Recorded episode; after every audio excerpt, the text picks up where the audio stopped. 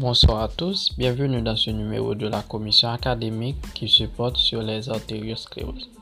Ce qu'on va essayer de faire, c'est de mentionner l'essentiel des choses à retenir à propos de ce sujet, tout en essayant de vous donner certaines explications associées aux différentes notions afin que vous puissiez mieux les maîtriser. Donc, commençons par vous dire ce que c'est que l'artériosclérose.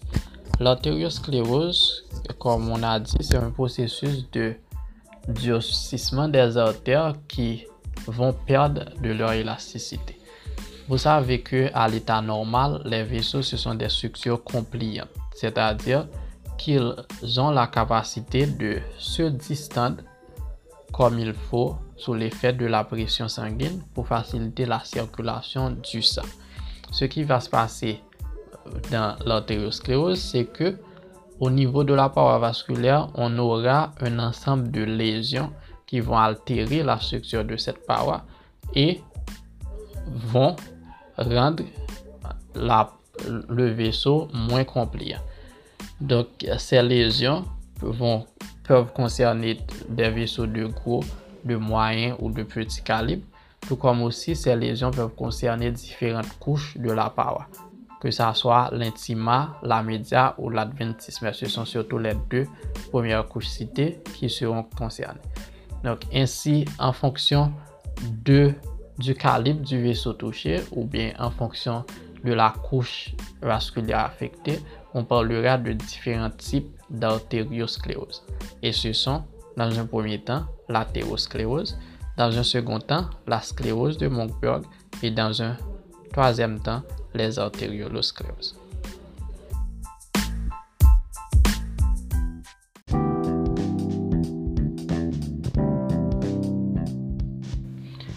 Parlons de l'athérosclérose. L'athérosclérose, comme nous l'avons dit, c'est une forme d'artériosclérose et elle touche surtout les vaisseaux de gros et de moyen calibre. Les lésions dans l'athérosclérose vont concerner l'intima du vaisseau. Ainsi, on aura des lipides et des éléments cellulaires, etc., qui vont venir se déposer au niveau de la paroi vasculaire et former ce qu'on appelle la plaque d'athérome. Cette plaque d'athérome aura une zone centrale qui sera surtout constituée de lipides, des éléments lipidiques, et une zone périphérique surtout constituée de cellules et d'autres éléments qui vont entrer dans la constitution de la coque fibreuse. Donc, il y a un ensemble de facteurs qui favorisent ce processus de formation de plaques d'athérome. Et ces facteurs-là se divisent des facteurs majeurs et mineurs. Parmi les facteurs majeurs, nous avons des facteurs non modifiables et ceux qui sont au nombre de trois, ce sont l'âge, le sexe et les. Ainsi, une personne de sexe masculin âgée de 40 ans et plus est beaucoup plus à risque de développer l'athérosclérose qu'une personne de sexe féminin âgée de 20 ans, euh, par exemple. Et également, une personne qui a eu dans sa famille une histoire de maladie cardiaque ischémique est, a beaucoup plus de risques de développer une artériosclérose coronarienne, par exemple.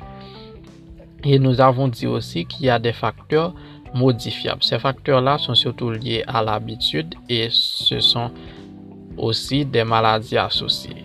Nous citons ces quatre facteurs qui sont l'hyperlipidémie, l'hypertension artérielle, le tabac et le diabète.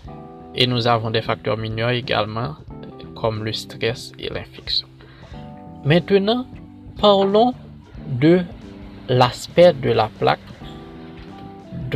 et des observations qu'on peut faire, que ce soit à l'œil nu ou à, ou à l'aide de microscope. Ainsi, nous parlons de la morphologie de la plaque qui comprend la phase macroscopique, donc ce qu'on peut observer à l'œil nu. Et dans ce cas-ci, il s'agira de nodules, ok, des points lipidiques qui ont évolué et qui ont donné des stries et ces stries-là qui vont donner naissance à des nodules, donc qui sont des lésions constituées. Et ainsi, on aura ces nodules qui, seront entourés d'une coque fibreuse. Et c'est ce qui constitue les plaques athéromateuses. donc, ça aura un aspect jaunâtre et les dimensions vont varier de 0.3 à 3 cm. Et à la microscopie, il faut considérer les éléments qui entrent dans la constitution de cette plaque. Ces éléments-là sont des éléments cellulaires, des éléments qui constituent la matrice extracellulaire et des éléments lipidiques. Au centre, on aura surtout des éléments lipidiques et des débris cellulaires qui vont essayer de, soit des éléments qui vont phagocyter ces lipides et des éléments qui seront tués ou bien des éléments avec des inclusions lipidiques à l'intérieur. Donc c'est ce qu'on observera surtout au centre. Et à la périphérie, on trouvera des cellules, que ce soit des cellules musculaires ou des cellules sanguines, et des éléments de la matrice extracellulaire, le tout qui constituera la coque fibreuse.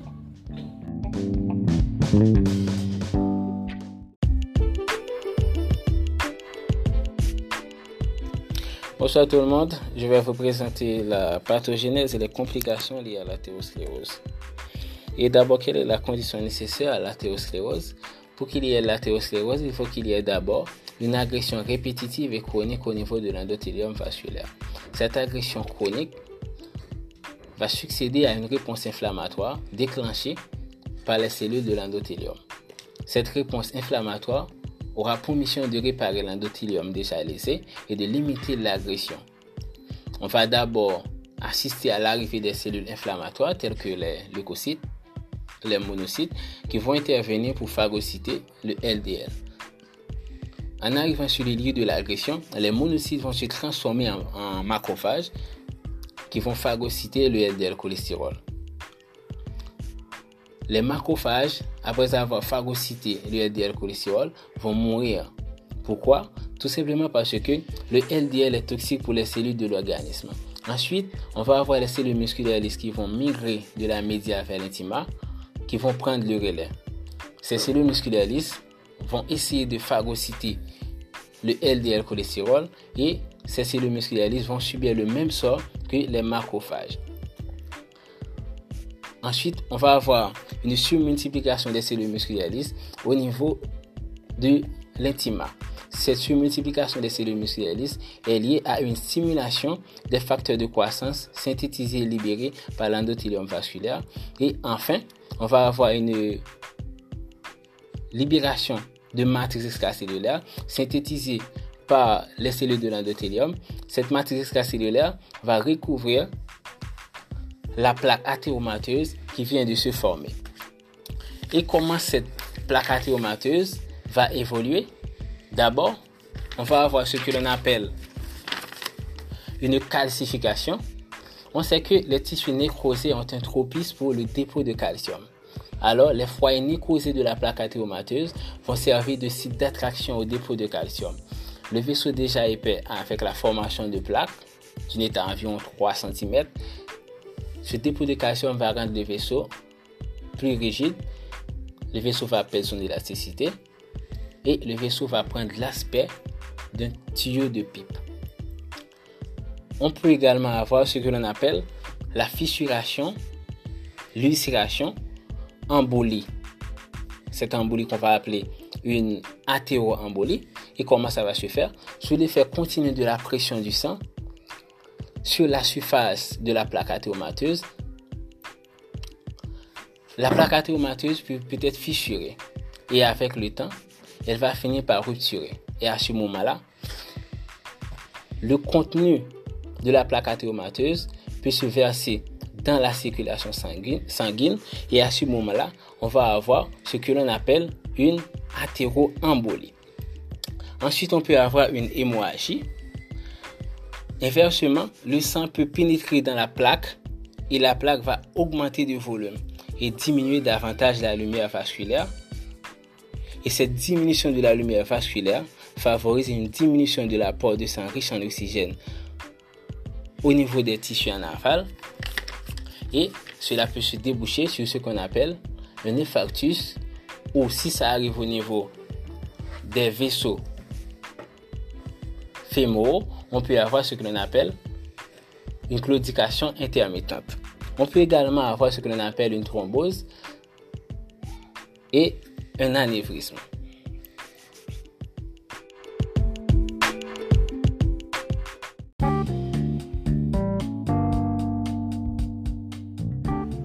La sclérose de Monkeyberg.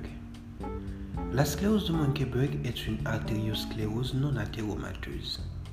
En fait, c'est un dépôt calcifié au niveau de la couche moyenne du vaisseau, qui s'étend de la couche limitante interne à la médiane. Dans la sclérose de Monkeyberg, ou encore appelée médiacalcose, il n'y a pas de rétrécissement dans la lumière du vaisseau. Au contraire, la couche de muscles lisses s'atrophie et la lumière de l'artère atteinte s'élargit, prédisposant à la formation d'un anévrisme ou d'une dissection. Les personnes les plus vulnérables sont les personnes âgées, au-delà de 60 ans, le plus souvent de sexe masculin, les diabétiques, les personnes souffrent d'insuffisance rénale et hypercalcémie. La sclérose de Monkeyberg atteint le plus souvent l'artère fémorale, l'artère tibiale, l'artère radiale. La cause de la sclérose de Monkeyberg reste encore non élucidée, mais la découverte est radiologique.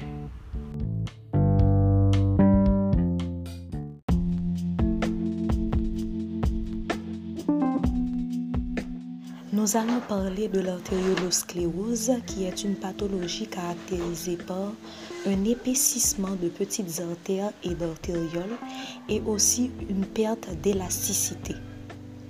Elle est surtout liée à l'HTA. On a deux types. On a l'artériolosclérose hyaline et l'artériolosclérose hyperplasique. L'artériolosclérose hyaline est fréquent chez les personnes âgées, les hypertendus, les diabétiques.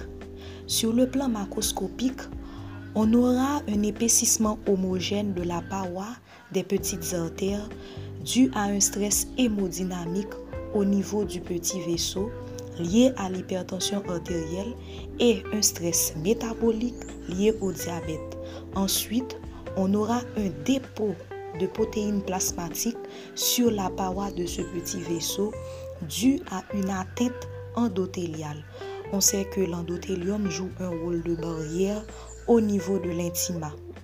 Sur le plan microscopique, les petites artères vont être d'aspect hyalin rosé à la coloration d'hématoxyline et d'éosine. Ces petites artères épaissies réduisent la lumière vasculaire et provoquent une trouble de perfusion du sang. Comme exemple, on a la néphrosclérose bénigne qui présente des cicatrices corticales qui vont provoquer une atrophie des reins.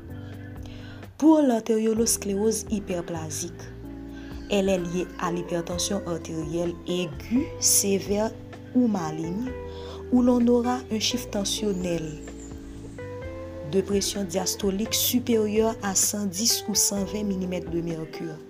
À la microscopie, on aura une multiplication des cellules de la membrane basale et des cellules musculaires lisses au niveau de la paroi de ces petites artères qui vont causer un épaississement de la lumière du vaisseau, d'où une diminution de la perfusion du sang occasionnant une nécrose de ce petit vaisseau encore appelé artériolite nécrosante on aura un aspect laminaire, concentrique en forme d'oignon pour l'artériolosclérose hyperplasique. Et comme conséquence, pour l'artériolosclérose hyperplasique, on aura une ischémie rénale et une insuffisance rénale aiguë, puisque dans les deux cas, le rein est le siège favori. Merci.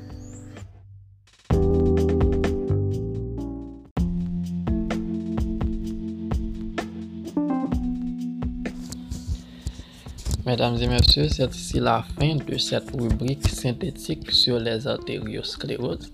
On espère que celle-ci vous aura été utile. Maintenant, place à vos questions sur le sujet si bien sûr vous en avez de ces questions. Merci beaucoup et à la prochaine. La commission académique est à votre disposition.